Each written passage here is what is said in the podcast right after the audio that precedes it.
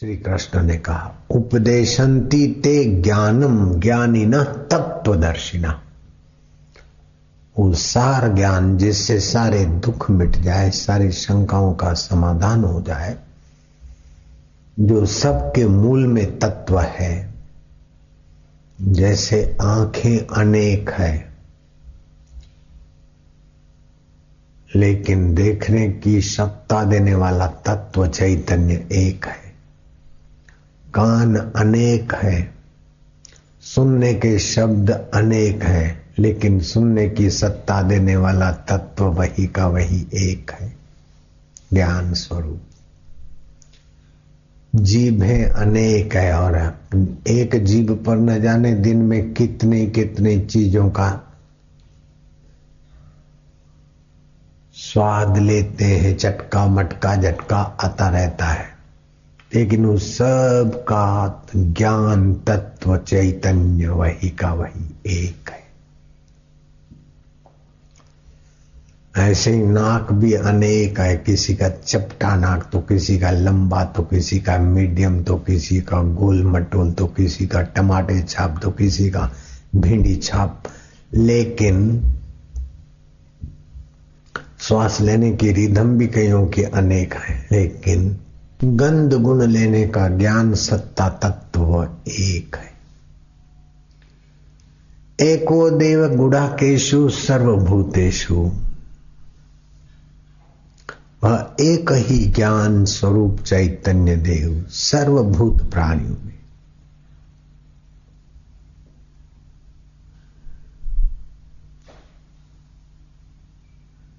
जैसे घड़े अनेक सुराइयाँ अनेक डिब्बे और तपेलियाँ अनेक आकाश सब में एक ऐसे ही गहने अनेक सोना तत्व एक कपड़े अनेक रुई तत्व एक ऐसे पाँचों भूतों में पृथ्वी, जल, तेज, वायु, आकाश। पाँचों भूतों में और पाँचों भूतों से उत्पन्न होने वालों में एक चैतन्य परमात्मा सत्ता जो की त्यो है। आकाश तो जड़ है, लेकिन परमात्मा चेतन है। समर्थ है। कर्म का नियामक है। कर्म का प्रेरक है, कर्म का फल दाता है और प्राणी मात्र का परम हितेशी है।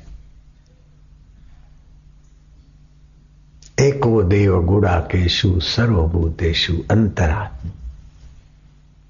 सबका अंतरतम आत्मा होकर बैठा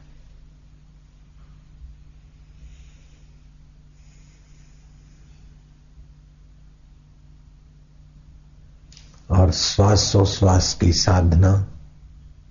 श्वास अंदर गया। मंत्र जपा, श्वास बाहर गया, गिनती किया। तो मन की आपाधापी, मन की दौड़ कम होने से उस देव का देवत्व जीवन में निखार लाता है। जो ज़्यादा बातें करते रहते ज़्यादा भटकते रहते, ज़्यादा चिंता या व्यर्थ का चिंतन करते रहते। वे उसी देव की सत्ता से, जैसे मकड़ी अपने ही खुराक से जाला बनाकर फंस मारती है, ऐसे उसी देव की सत्ता से राग, द्वेष, चिंता, भय, शोक वाली बातें बना के और करके उसी में फंस जाते हो। ऐसे लोगों के लिए संसार भयानक झाड़ी है, कबीर जी ने कहा। ये संसार कांटों की झाड़ी उलझ उलझ कर मरना है। ये संसार कागज़ की पुड़िया, बूंद पड़े गल जाना है।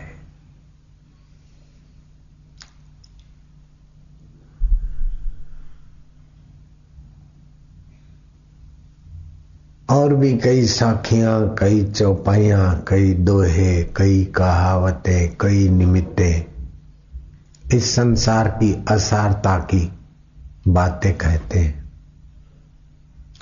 कह रहा है, आसमां, ये समा भी कुछ नहीं। रो रही है शबन में, ये निजारे कुछ नहीं। सब हो हो के न होने में जा रहे, फिर नया हो हो के न होने में जा रहा है।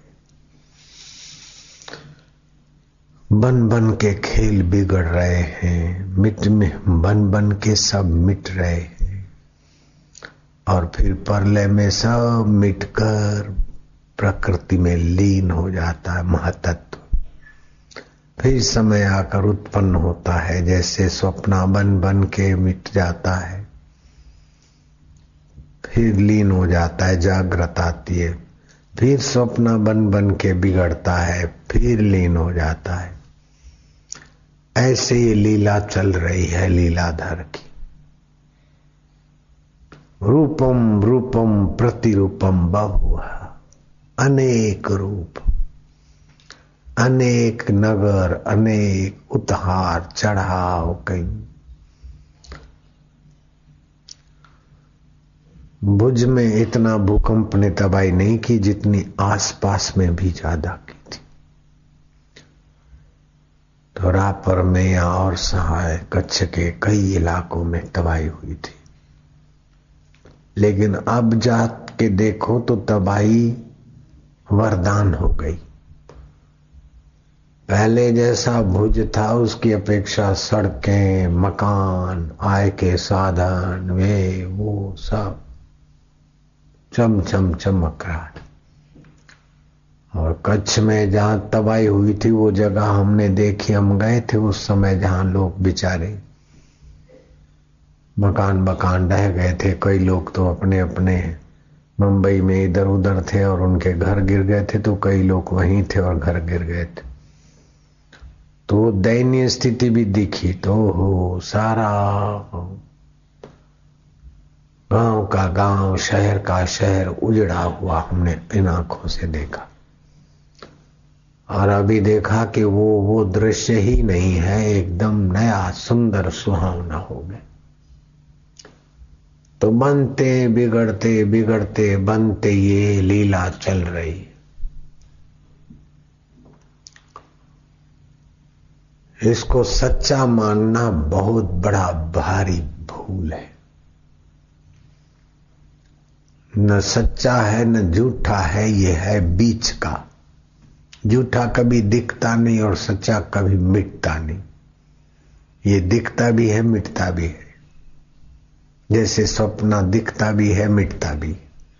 ऐसे जागृत आज आज का माहौल कल नहीं था। और यही माहौल कल नहीं रहेगा, कल न इससे कुछ बदल जाएगा। जो यहाँ बैठा है, वो उधर बैठेगा ऐसा वैसा कुछ।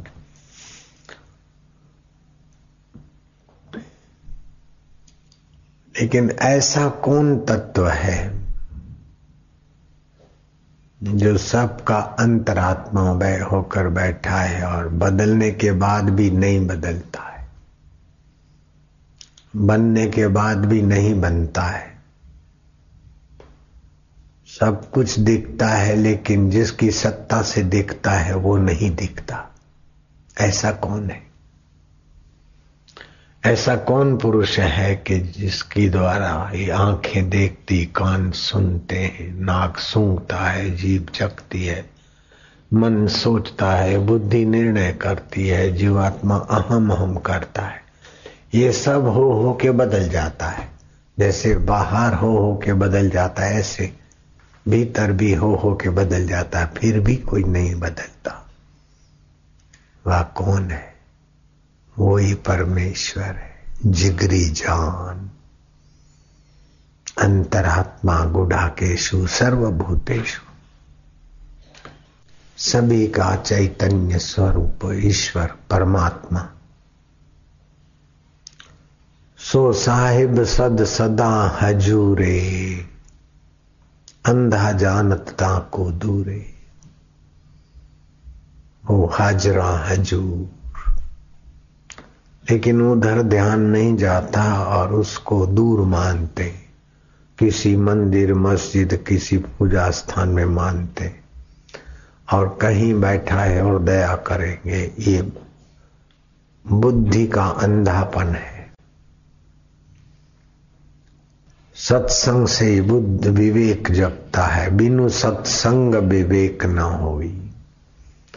और विवेक का नौवा हिस्सा बुद्धि बनती है। विवेक का नौवा हिस्सा बुद्धि बनती।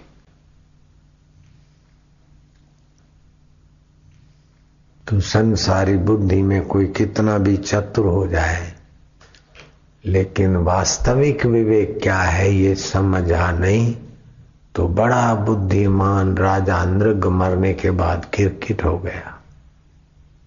फलाना राजा घोड़ा बन गया। फलाना बेचारा मेढक बन गया, फलाना सेठ बकरा बन गया। और नारद जी को दया आई, तुम्बरू को बताया कि यही इस दुकान का मालिक था और अभी मठ खाया तो उसके बेटे ने उसका कान पकड़ के दो गुस्से मारे। तो दुकानदार था तो बुद्धि तो थी, लेकिन असली विवेक नहीं था। असली विवेक क्या है? जगत क्या है? ईश्वर क्या है? आत्मा क्या है? परमात्मा क्या है? ऐसा कौन सा तत्व है जिसको जानने से सदा के लिए सब दुख मिट जाते? ऐसा कौन तत्व है जिसमें विश्रांति पाने से व्यक्ति का विवेक और सामर्थ्य जगता है? ऐसा कौन सा तत्व है जो निर्दुख हो जाता है मनुष्य?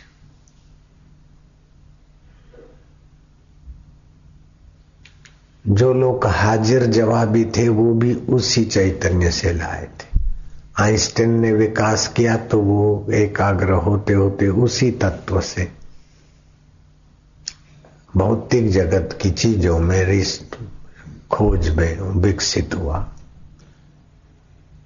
लेकिन तुलसीदास महाराज और काल कवि कालिदास और वशिष्ठ जी महाराज उसी चैतन्य तत्व से, उसी चैतन्य के जगत में बुद्धि को लगाकर महापुरुष बन गए, ईश्वर तुल्य ब्रह्मवेता बन गए, भगवान राम के पूजनीय हो गए।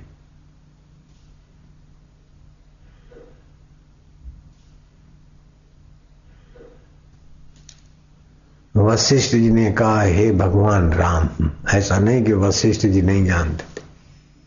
भगवान राम भी संबोधन आता है।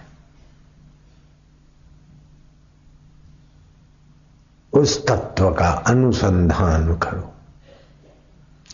उस अपने आत्मदेव को जानो। और उस परमेश्वर को जानने में क्या कठिनाई? हे राम जी फूल, पत्ते और टहनी मसलने में तो परिश्रम बाहर है। वो तो अपना आपा है। फूल, पत्ते, टहनी सदा नहीं है, वो तो सदा है। फूल, पत्ते, टहनी तो बाहर है, वो तो अपने साथ एकाकार है। लेकिन जिनका विवेक विकसित नहीं, उनके लिए उस परमेश्वर को पाना दीवा स्वप्न है, कल्पना मात्र है। जो बाहर का देख के मज़ा लेना चाहते, सुंग के मज़ा लेना चाहते, चख के मज़ा लेना चाहते, विकार भोग कर अपने को खपा कर मज़े की खाई में मरना चाहते, उनके लिए वो तत्व का सुख और सामर्थ्य दूर की चीज़ है। लेकिन जो जिससे देखा जाता है, उधर को लौटते हैं। और महापुरुषों के चरणों में जाकर तत्विधि प्रणिपाते न परिप्रश्न न शिवया उन लोगों के लिए तो बड़ा आसान भी हो जाता है। राजस्थान में उदयपुर है। आप लोग दूर से आए ना, कोई बिहार से उड़ीसा से, इसलिए बोलना पड़ता है। उदयपुर का राणा सत्संग सुनता राजा उदयपुर का। और कभी लेट आता तो जहाँ आता वहाँ पीछे ही बैठ जाता था। उसका नाम था चतुर्सी उदयपुर का राजा चतुर्सी जैसा नाम था वैसे ही चतुर था। कि सत्संग में पहले कोई बैठे, उनको पीठ देके जाना, दूसरे के अधिकार को छीनना, ये सत्संगी का कर्तव्य नहीं, कुसंगी। और कभी जल्दी आते तो वहीं बैठते।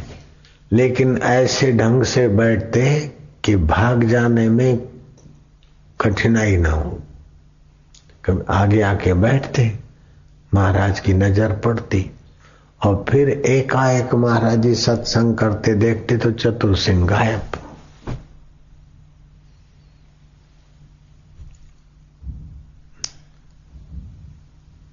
तो ऐसा एक दो बार, चार बार राजा आए सत्संग में और फिर एकाएक गायब हो जाए तो महाराज का ध्यान खींचा। तो एक दिन महाराज जी ने बुलाए लिया कि चतुर सिंह, राणा, इधर आओ। हमने देखा है कि कई बार तुम बीच सत्संग में से तुम सत्संग का महत्व जानते हो। जो सत्संग से मिल सकता है, वो राज्य से नहीं मिलता है तुम जानते हो। जो सत्संग से मिलता है, वो बड़ी भारी, कठोर तपस्या से नहीं मिलता है तुम जानते हो। जो सत्संग से मिलता है, वो दुनिया के सारी संपदा और खजाने से नहीं मिल सकता, ये तुम जानते हो। फिर भी कई बार मैंने देखा है कि तुम सत्संग में से, बीच में से खिसक जाते हो, नज़र बचा के।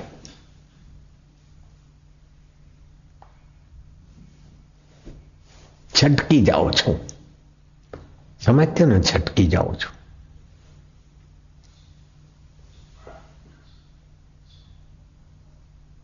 बोले, महाराज, आप सत फरमा रहे सच्ची बात फरमा रहे कभी कभी आप ऐसी ऊँची बात कह देते, ऐसा तात्विक बात कह देते कि बस। ये मैं वो चुरा के ले जाता हूँ कहीं दूसरी बात आने से वो बात निकल न जाए, इसलिए वो गांठ बाँध के चला जाता हूँ और उसका मनन करता हूँ। तो मैं उसी तत्व में, उसी परमेश्वर में ब्राह्मी स्थिति प्राप्त कर लू। क्योंकि ब्राह्मी स्थिति प्राप्त करने के बाद उसके लिए कोई कर्तव्य बचता नहीं। उसको कोई पुण्य ऊँचा ले नहीं जा सकता और कोई पाप गिरा नहीं सकता। कोई चीज़ उसको बाँध नहीं सकती। अप्सराओं के हाव भाव नखरे भी उसको फंसा नहीं सकते और कोई अपमान करे तो उसको गहरा दुख भी नहीं दे सकते। ब्राह्मी स्थिति प्राप्त कर कार्य रहे ना शेष।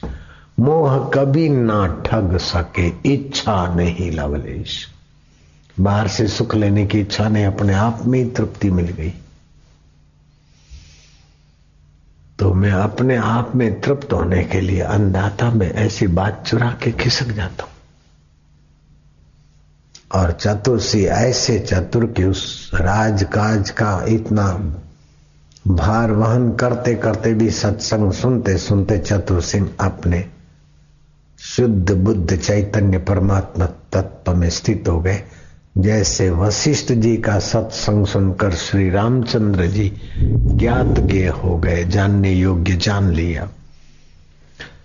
जैसे शिव जी का सत्संग सुनकर, अगस्त ऋषि जी का सत्संग सुनकर सती पार्वती जी अपने आत्मा में विश्रांति पाने में सक्षम हो गई। वशिष्ठ जी महाराज का सत्संग सुनकर माँ सीता देवी अपने आत्मा में परितृप्त रही। जनक के भी संस्कार थे और उनकी माँ मैनावती के भी जैसे शिव जी का सत्संग सुनकर, अगस्त ऋषि जी का सत्संग सुनकर सती पार्वती जी अपने आत्मा में विश्रांति पाने में सक्षम हो गई। वशिष्ठ जी महाराज का सत्संग सुनकर माँ सीता देवी अपने आत्मा में परितृप्त रही, जनक के भी संस्कार थे और उनकी माँ मैनावती के भी ऐसे ही चतुर सिंह अपने परमात्मा स्वभाव में जग गए। उनकी कितनी भी वाहवाही होती थी, वो समझते थे कि वाहवाही जिसकी हो रही है, वो भी स्वप्न है। और कभी निंदा होती तो भी स्वप्न है। आकाश में खूब बरसात पड़े, आंधी चले, लेकिन महाकाश को कुछ नहीं। ऐसे ही चिदाकाश स्वरूप परमात्मा स्वभाव में।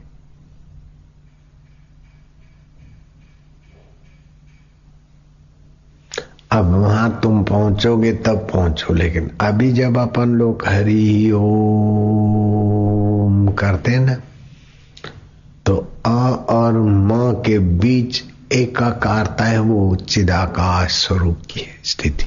वो तत्व है।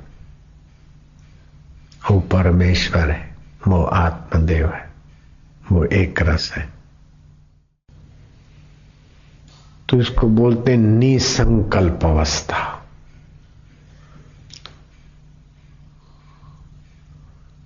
रात को नींद में भी निसंकल्प अवस्था हो जाती है तो कोई साक्षात्कार नहीं होता। लेकिन वहाँ मन की मूड अवस्था रहती है। और हरिनाम उच्चारण करके जो निसंकल्प अवस्था रहती है, वहाँ ब्राह्मी स्थिति के करीब होती नींद में तमस की प्रधानता है और यहाँ सत्व की प्रधानता है। सत्वाद संजायते ज्ञानम। सत्व से उस परमात्मा तत्व का ज्ञान सीधा संबंध है। जो दूर दूर से आए हैं, उनके लिए एक खास तोहफा, खास बढ़िया बात। विलक्षण लक्षण विकसित हो जाए बुद्धि के।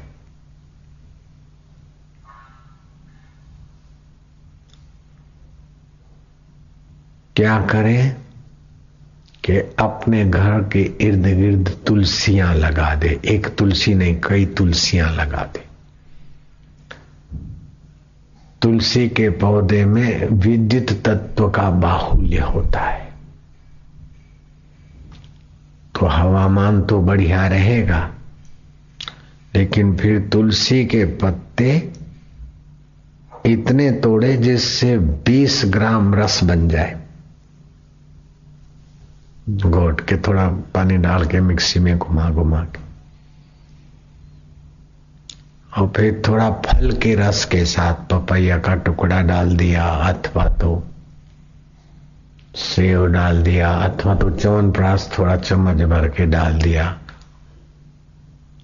ये बाज़ार चवन प्रास नहीं अपना जो समिति वाले बनाते हैं सात्विक। तो तुलसी का रस फल के रस के साथ या च्यवनप्राश के रस के साथ। चालीस दिन ले, गजब की बुद्धि सात्विक और विकसित हो और शरीर के रोग, बच्चों के लिए तो वरदान है ये वरदान। बड़ा भयंकर, कल्याणकारी वरदान। फिर गुरु मंत्र का जप करे, जिन बच्चों ने गुरु मंत्र लिया है अथवा जिन साधकों ने लिया है, वो गुरु मंत्र जप करके वो देवे। और इसमें भी भगवान सूर्य का थोड़ा मानसिक ध्यान कर ले, फिर उसमें नज़र डाले। हे बुद्धि के अधिष्ठाता दे, मैं ये मिश्रण पीता हूँ। मेरे बुद्धि में ज्ञान का अद्भुत प्रकाश चालीस दिन करें। ये तोहफा है कि नहीं है? बाबा सदा सुमरण बना रहे। परमात्मा साक्षात का है सदा सुमरण की आवश्यकता नहीं रखता है। मेरी वृत्ति ऐसी बनी रहे मेरा ऐसा बना रहे। ये जो मांग है ना, वही तुमको परेशान करती। खाली समझ ठीक से हो जाए तो सब काम हो जाता है। ऐसा हो जाए, ऐसा बना रहे, ऐसा नहीं होता है, ऐसा हो। घर में अच्छा नहीं, ऐसा हो। अब घर में नहीं है, आश्रम में है, लेकिन ये ऐसा है, वो ऐसा है, ये ऐसा नहीं। इस प्रकार की जो परिस्थिति विशेष बनाकर आप भजन करना चाहते हैं या परिस्थिति विशेष बनाकर जो आप सुखी होना चाहते हैं, यही आप बंधन की हथकड़ियाँ बना रहे हर अवस्था में उसको देखो और हर अवस्था का सदुपयोग करना सीखो और हर अवस्था सत्य के बल से उत्पन्न हुई सत्य के बल से दिखती और सत्य के बल में लीन होने वाली। सत्य जो का त्यों है?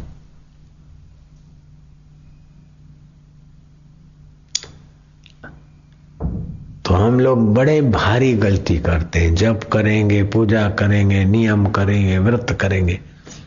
फिर भी देखें कि पूर्णता कुछ अभी नहीं आई, दूर है।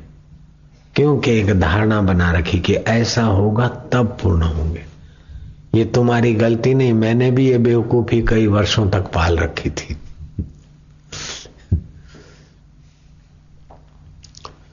गुरु जी की कृपा तो हो गई, फिर भी मन में होता था कि है तो हम भी वही सत्य चित्त लेकिन साईं जी को इतने लोग मानते, सुनते और हमारे को तो कोई पूछता। और साईं जी आशीर्वाद देते तो फलता है और अपन देखते कुछ नहीं होता। तो वही का वही लेकिन फिर भी थोड़ी तो कमी है। तो डीसा से थोड़ा 25 किलोमीटर के अंतर पर धानेरा होगा, पच्चीस सताई। वहाँ गुरु जी का कार्यक्रम था और मैं वहाँ गया था तो एक दिन सुबह को पाँच बजे सत्संग होता था। कोई पढ़ता था गुरु जी उसकी व्याख्या करते दो तीन साधक अंगत नजीक वाले। यहाँ भी हम रहते थे, पहले तो ऐसे ही होता था। पाँच सात साधक होते, योग वशिष्ठ पढ़ते थे और फिर थोड़ी व्याख्या कर। तो मेरे दिल में जो थोड़ी बहुत कभी कभी उन्नीस बीस होती थी तो साई ने हाँ भाई, कुछ लोग बेचारे ऐसा सोचते हैं कि भाई साईं को तो पूर्ण हो गया और हमारे को कहीं थोड़ा कमी है। मान लो गीता का ग्रंथ पढ़ा था। बोले, लीलाशाह गीता सिर पे उठाकर कसम खाता कि भाई जो मैं हूँ, वो तू है, जो तू है, वो मैं है तत्व ही इतना सा कहने से वो पूरी जो अंदर ताना बुनी थी निकल गई, वो बड़े नहीं तो न जाने क्या क्या सोच रहे थे कि भाई ऐसी थोड़ी और साधना कर ले, थोड़ा इतना ये कर ले, वो कर ले। ए फत साधन ते न ये फल अपने साधन के बल से नहीं होता। साधन करते करते गुरु कृपा ही केवलम शिष्य से परम मंगलम। गुरु की कृपा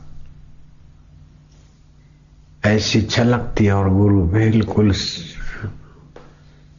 अंतरात्मा के भाव में तृप्त होकर कह देते, भाई, ये तो बैठ जाती हो गया।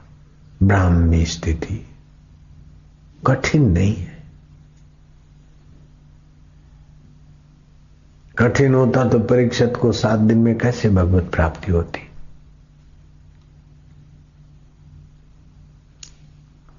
पहले का अभ्यास था। और भूख थी। और भूख तीव्र हो तो अभ्यास भले थोड़े समय का हो तो भी काम हो जाता है। ईश्वर प्राप्ति की भूख लगे। ये मिल जाए, ये मिल जाए, फिर क्या? ऐसा हो जाऊँ, ऐसा हो जाऊँ, फिर क्या? बन बन के तो खेल भी कर रहे जो वास्तविक में परमेश्वर है, आत्मदेव है, ईश्वर सत्ता है, मुझे उसका प्रसाद पाना है। जरा ऐसा हो जाए, जरा ऐसा हो जाए, हो हो के क्या हो जाएगा? इस अहंकार रूपी, मैं को ईश्वर में हम समर्पित कर देते हैं। हम नहीं कर पाए तो ईश्वर हमारे, नकली मैं को तेरे असली मैं में डूबने दे। मेरे प्रभु, तेरी कृपा के बिना हमारा अकेला साधन बल नहीं। तेरी कृपा, नाथ, ए फल साधन ते न होई। राम कृपा ते कोई पाए कोई ओ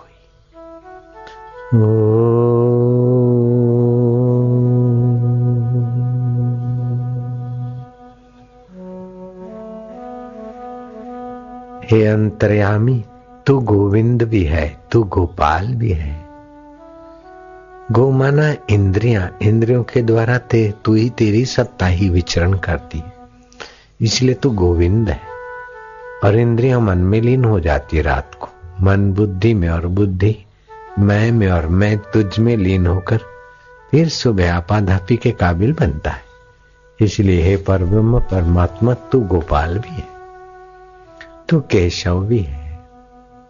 क मना ब्रह्मा श मना शिव व मना विष्णु। ब्रह्मा, विष्णु, महेश का भी आत्मा है और मेरा आत्मा भी होकर बैठा गोविंद, गोपाल, केशव, दामोदर दीन दयाल भक्त वसल प्राणी मात्र के परम सुहृद प्रभु। गजराज की प्रार्थना से तू नारायण रूप प्रकट होकर आ जाता। द्रौपदी की प्रार्थना से तू साड़ियों में अवतरित हो सकता है। प्रहलाद की रक्षा के लिए तेरा आवेश अवतार भी हमने सुना है। द्रौपदी की रक्षा के लिए तेरा प्रवेश अवतार भी हमने सुना। है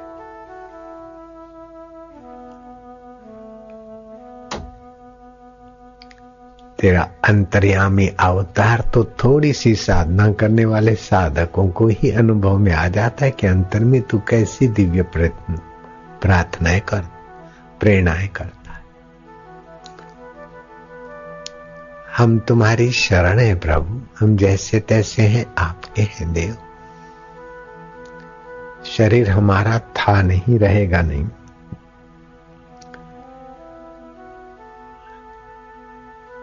बचपन के खिलौने और बचपन का शरीर नहीं रहा तो ये शरीर और इसकी सामग्री कब तक रहेगी? लेकिन नाथ, तुम्हारा और हमारा संबंध तो मृत्यु का बाप भी नहीं तोड़ सकता है। मैं जैसा तैसा तुम्हारा हूँ ना, हे अच्युत, जो कभी अपनी महिमा से कभी अपनी स्थिति से च्युत नहीं होते, वह अच्युत, देवता देवपद से च्युत हो जाता है, मनुष्य मनुष्य शरीर से च्युत हो जाता है, नेता कुर्सी से च्युत हो जाता है, रिटायर होकर अथवा हार कर या मर कर लेकिन हे परमेश्वर, एक तो ही है जो अच्युत है, केशव है, रोम रोम में रमा है, इसलिए तू राम है, और सभी के अंतकण का अयन है, इसलिए तेरा नाम नारायण भी अच्युत केशव, राम नारायण, माधव कृष्ण दामोदर तू कर्षित आकर्षित आनंदित करने वाला है। तू सब में बसा, इसलिए तेरा नाम वासुदेव भी है। और तेरा सुमरण करने से प्राणी के पाप ताप तू हर लेता है, वासुदेवम हरि। अच्युतम केशवम राम नारायणम कृष्ण दामोदरम वासुदेवम हरि श्रीधरम माधवम गोपिका वल्लभम जानकी नायकम रामचंद्रम भजित।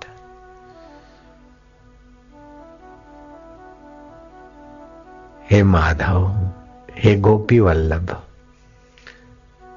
समाधि करके योगी तो आँखें बंद करके फिर तेरा रस पीता है। लेकिन गोमाना इंद्रिया, इंद्रियों, गो शब्द के 109 अर्थ होते हैं। खुली इंद्रिया जो तेरे रस को पिए वो गोपी आँख खुली हो, कान खुले हो। सब वासुदेव है इस प्रकार का ज्ञान सुनकर। सब तुझ में और तुझ, सब में तू। जैसे हर तरंग में पानी और पानी में ही सारे तरंग। हर मकान में आकाश और सारे मकान आकाश में। ऐसे श्रीधर माधव, गोपिका वल्लभ जानकी नायकम रामचंद्रम भजित। हे अच्युता, ओम ओम अच्युताय नमः। ओम ओम केशवाय नमः। ओम ओम राम नारायणाय नमः। ओम ओम कृष्ण दामोदरम वासुदेवम हरिम नमः। ओम ओम परमेश्वराय वालुड़ा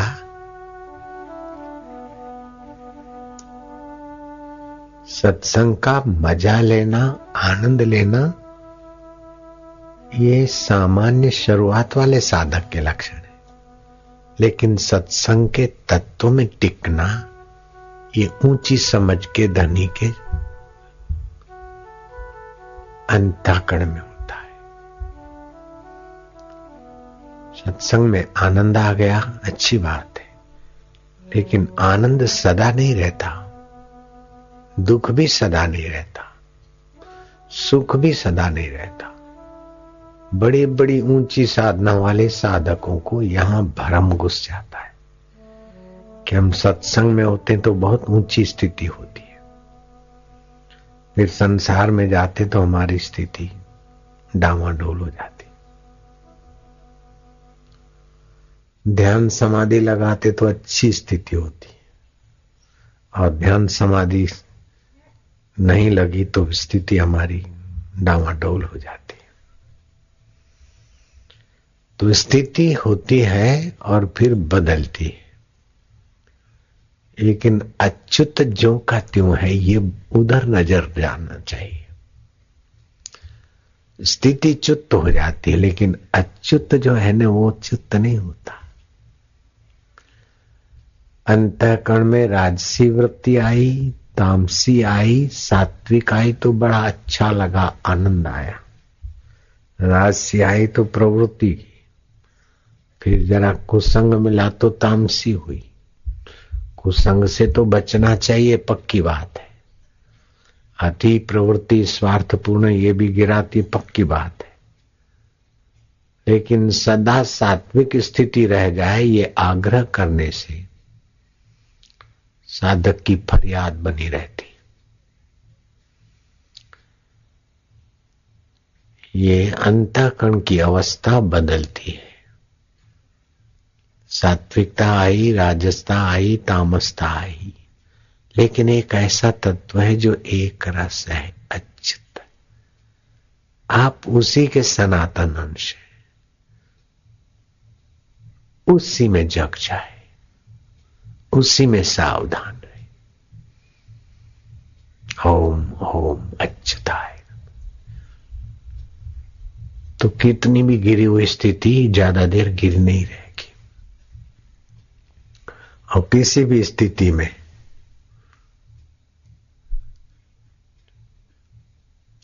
उतार चढ़ाव में विक्षेप नहीं होगा। साधकों के जीवन में कई ऐसे उच्च प्रकार के अनुभव भी होते हैं और फिर भी फरियाद तो बनी रहती है। क्यों? कि अच्युत में स्थिति नहीं हुई, तब तक कुछ ना कुछ आपाधापी होती रहती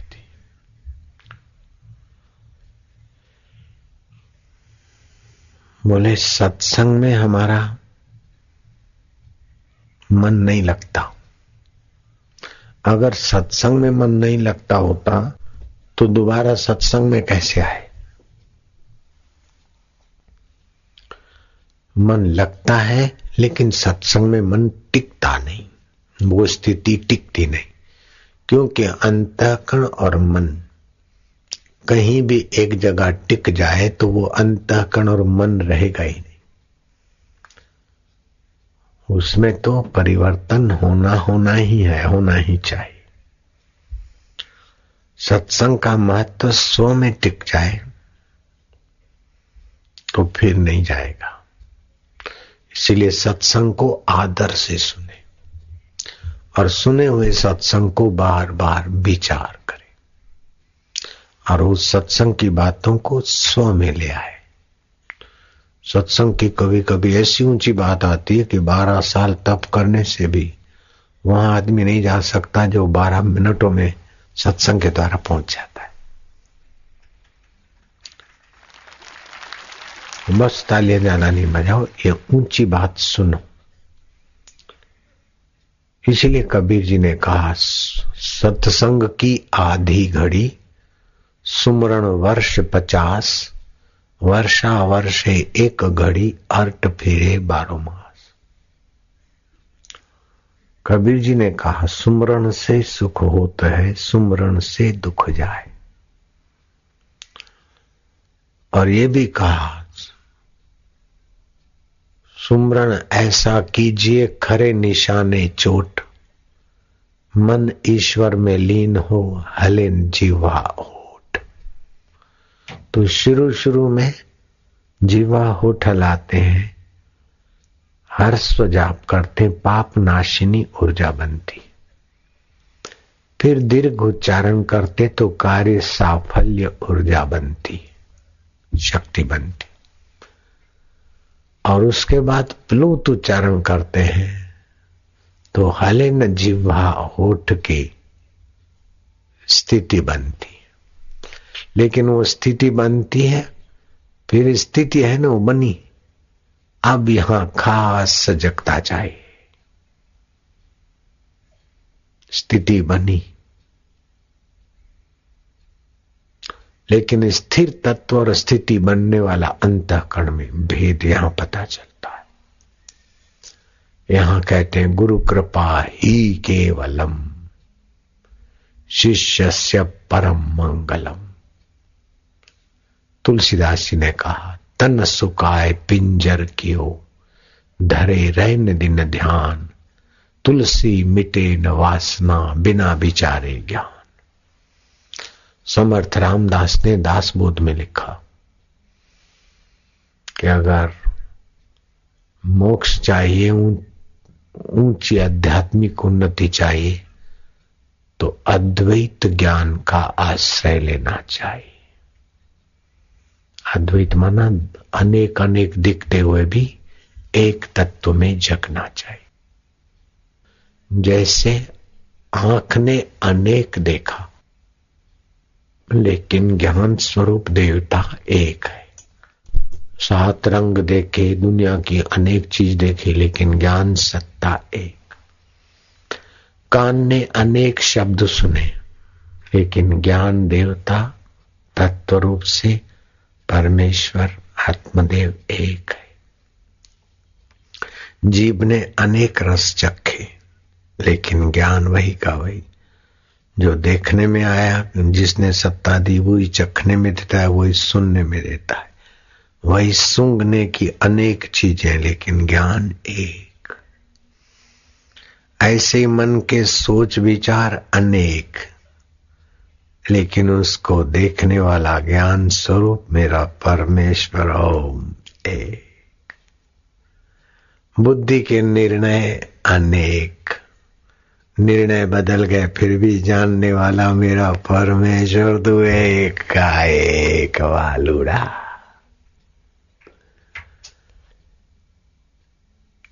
એવો દી દેખાડ વાલા એવો દી ઉગાડ ભૂલાવી हूं मारू ने तारा में डूबाड़ ये शरीर में हूं संसार की वस्तु और संबंध मेरे हैं ये छिछरी अवस्था में, इंद्रियों की अवस्था में, तुच्छ संसारी अवस्था में, ऊपर ऊपर से मानना हो तो मान लो, लेकिन सच्चाई नहीं है इसमें। ये हमारा ये हमारा ये हमारा, मैं ये हूँ, ये सच्ची बात नहीं है।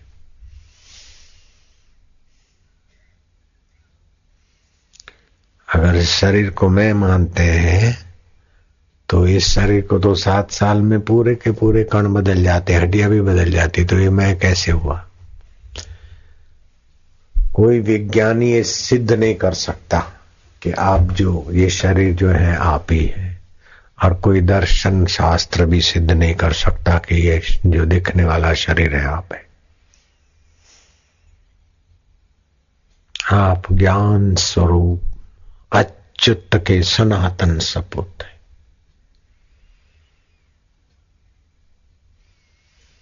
तो बुद्धि के निर्णय बदल गए, उसको जान, निर्णयों की समझ देने वाला ज्ञान स्वरूप तुम्हारा आत्मदेव है का वही है वहाँ टिकना है।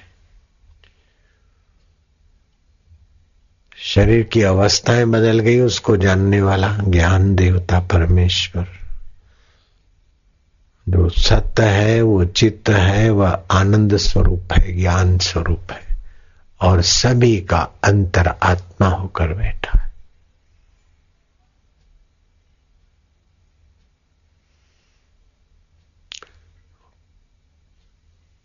तो जो भगवान को प्रीतिपूर्वक भजते हैं, उनकी बुद्धि में भगवान ये योग देते हैं, ज्ञान योग।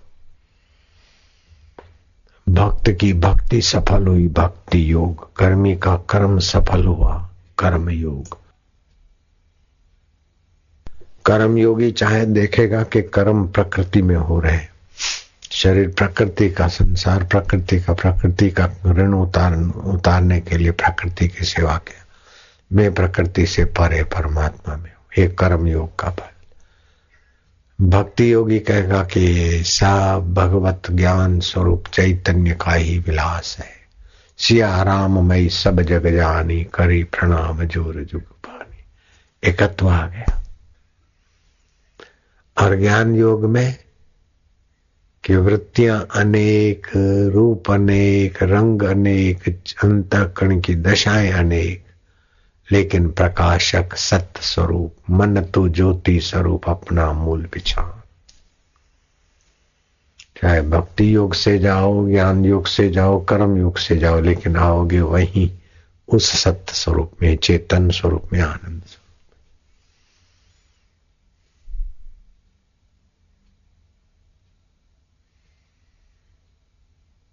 कुछ स्थिति बनाए रखने की कोशिश जब करते ना तो और गड़बड़ी होती है।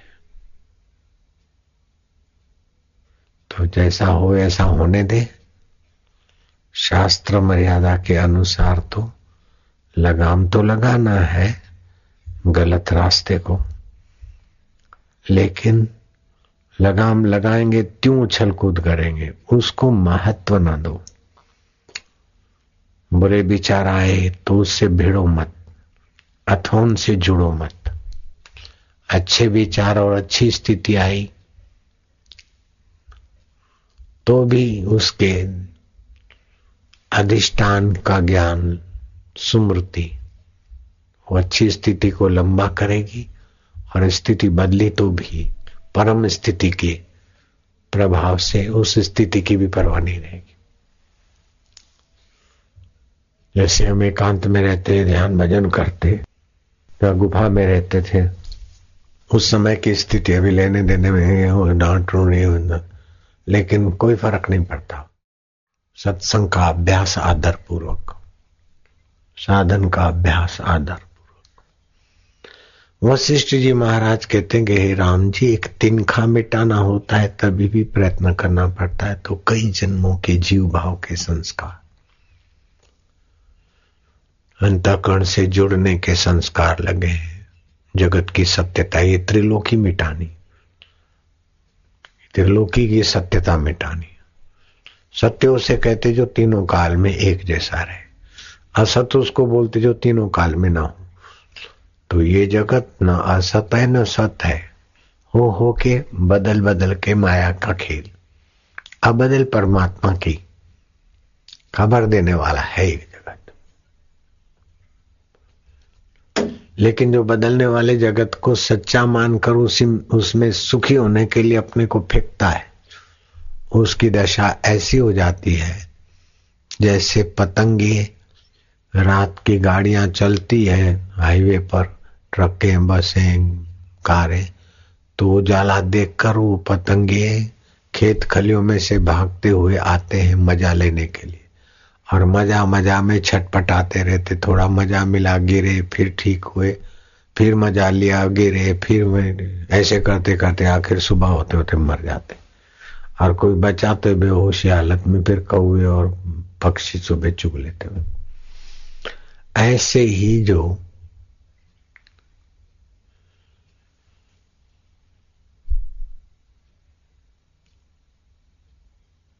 क्षणिक सुख के पीछे पड़ते हैं। आँखों के द्वारा पिक्चर देखी मज़ा आ गया। कान के द्वारा सुगंध ली मज़ा आ गया। जीप के द्वारा अच्छा व्यंजन खाया मज़ा आ गया। कान के द्वारा वाह वही सुनी मज़ा आ गया। पति पत्नी का काम विकार का संभव किया मज़ा आ गया। तो मज़ा आ गया आ गया आ गया आ गया। इसमें क्षीण हो जाते मज़ा जहाँ से तरंगित हुआ उस मूल में पहुँचने के लिए। खाएँ तो संयम से, देखें तो ज़रूरी, सुने तो फालतू में अहंकार बढ़ाने वाली वाह वही क्या सुनना। और उसको सच्चा क्या मानना। इसमें सावधान रहे। जो हल्के सुख में, क्षणिक सुख में लग जाते, वो परम सुख से वंचित रह जाते।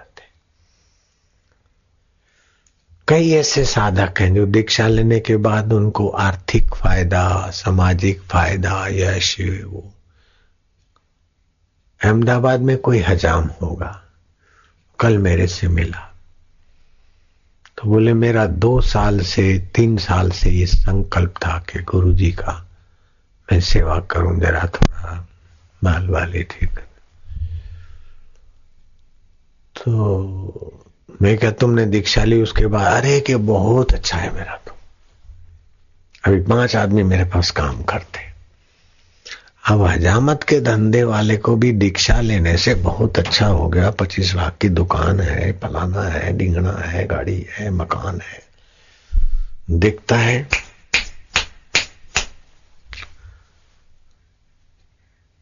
बोले, बाबा, वो जमाना भी नहीं है। मैंने कहा, कैसा? बोले, नहीं, मैंने साठ पैसे में दाढ़ी और दो रुपए में बाल बनाने का, जब टाइम था तभी से ही शुरू किया और मेरे पास कारीगर आते हैं सौ रुपया रोज देता हूँ उनको। पाँच कारीगर है। और फिर जितना काम करे, पंद्रह टका उसका, पंचासी मेरा। तो रोज का रोज उनको देना पड़ता, बेचारे खाए, पिए क्या? रोज सौ सवा सौ जो होता है, ले जाते हैं। फिर भी मेरे को बहुत बचता तो अब तो पचास रुपया बाल का है। यह है फलाना है। तो दीक्षा लेने से हजाम को भी फ़ायदा होता है तो एक्सपोर्टर को भी फ़ायदा होता है।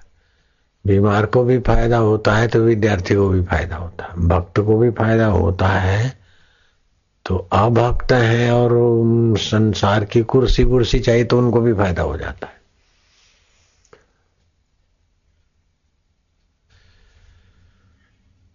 लेकिन इससे, इन फायदों से भी एक परम फ़ायदा है, जिसको बोलते मोक्ष।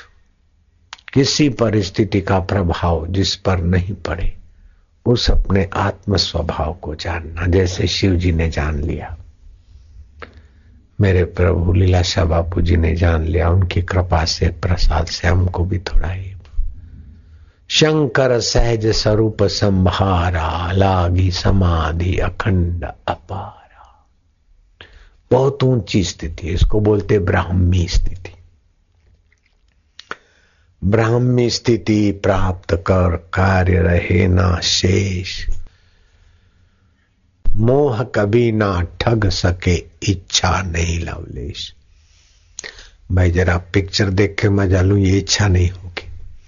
जरा सूंघ के मज़ा लू, जरा खा के मज़ा लू, जरा कर के मज़ा लू। नहीं, उसकी ऐसी उत्तम मज़ा से उत्तृप्त रहता है कि बाहर की कई मजाएँ खिंच खिंच के उसके चरणों में आ जाती है।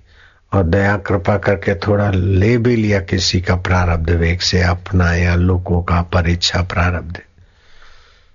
लेकिन उस मजाओं में उसकी सतबुद्धि नहीं रहती।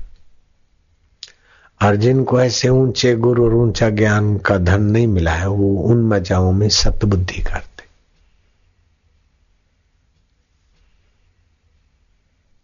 अथवा कुछ स्थिति में सत बुद्धि कर ले। बुद्धि में अज्ञान पड़ा है, वो ही मिटता है। जगत नहीं मिटता, संबंध नहीं बाहर के मिटते, अथवा शरीर नहीं मिट जाता। केवल बुद्धि में जो मोह पड़ा है, मोह, निशा, सब सोवन हारा देख स्वप्ने, अनेक प्रकार। तो साधन करने के बाद भी मन बुद्धि का आश्रय बना रहता है। एक ऐसी अवस्था आती है कि मन बुद्धि का आश्रय छोड़कर मन बुद्धि को जहाँ से सत्ता स्फूर्ति और आश्रय मिलता है, उसमें अपना स्वत्व को जान जाता है। अब कुछ साधकों के प्रश्न यहाँ पढ़ता हूँ और उनके उत्तर देता हूँ। इससे दूसरे साधकों को भी अपने अपने प्रश्नों के करीब करीब के उत्तर मिल जाएँगे। पहला प्रश्न है गुरुवर जी मैं जब पूजा में बैठती हूँ तो कभी कभी लगता है कि मेरा शरीर ऊपर उठ रहा है और छोटा हो गया है। ऐसा क्यों होता है? ऐसा क्यों होता है ये सवाल है। ऐसा क्यों ना हो? ये साधन में अणिमा, गरिमा, लघिमा आदि सिद्धियों के अंश भी बीज रूप में छुपे अपने आश्रम में डीसा का व्यापारी समर्पित हुआ और उसका बाद में नाम रखा महंत चंदेरा वो आबू के जंगल में सुबह घूमने गया तो बहुत देर तक आया नहीं। फिर जब देर से आया तो गया तो बहुत देर लगी। क्यों इतना सारा घूमते गया? बोले, नहीं, जंगल में वो कोई सुगंध आ रही थी। चंदन की ऐसी कोई सुगंध तो मैं खो जात सुगंध कहा तो मैं शांत हुआ। तो मैं क्या वो सुगंध बाहर नहीं आ रही थी। आज तुमने शौच किया होगा तो ऐसी स्थिति में आ गए होंगे, इसीलिए वो रूप प्रत्यार सिद्ध होता है तो कई देवी देवताओं के दर्शन होते हैं। गंध प्रत्यार सिद्ध होता है तो कई सुगंधियाँ होती कभी कभी योगी के शौच से भी ऐसी सुगंध आती कि वो, देखे तो क्या? जैसे कस्तूरी कुंडल बसे मृग ढूंढे मन माई। मैं क्या ऐसे हुआ? तो ये सब हनुमान जी छोटे हो जाते थे बड़े हो जाते तो ये आंशिक रूप में वही बीज तत्व अपने अंदर भी पड़ा है। तो कभी कभी दिखे, हम बहुत छोटे हो गए, बहुत बड़े हो गए, अथवा आकाश में उड़ रहे तो उसमें कोई आपत्ति नहीं है, अथवा उड़ने का आग्रह भी नहीं करना है। अपने को तो तत्व में चला जाना है। जहाँ हनुमान जी इतनी सिद्धियाँ पाने के बाद भी जहाँ हनुमान जी गए, अपन सीधा वहीं का निशाना रखते वो छोटी आ रही ये वो छोटे मोटे हाईवे घूम घूम के जाए से सीधा पकड़ते तो ऐसा क्यों होता है? होता है, ये अपने बीज रूप में संस्कार पड़े और जागृत होते इसलिए होता है।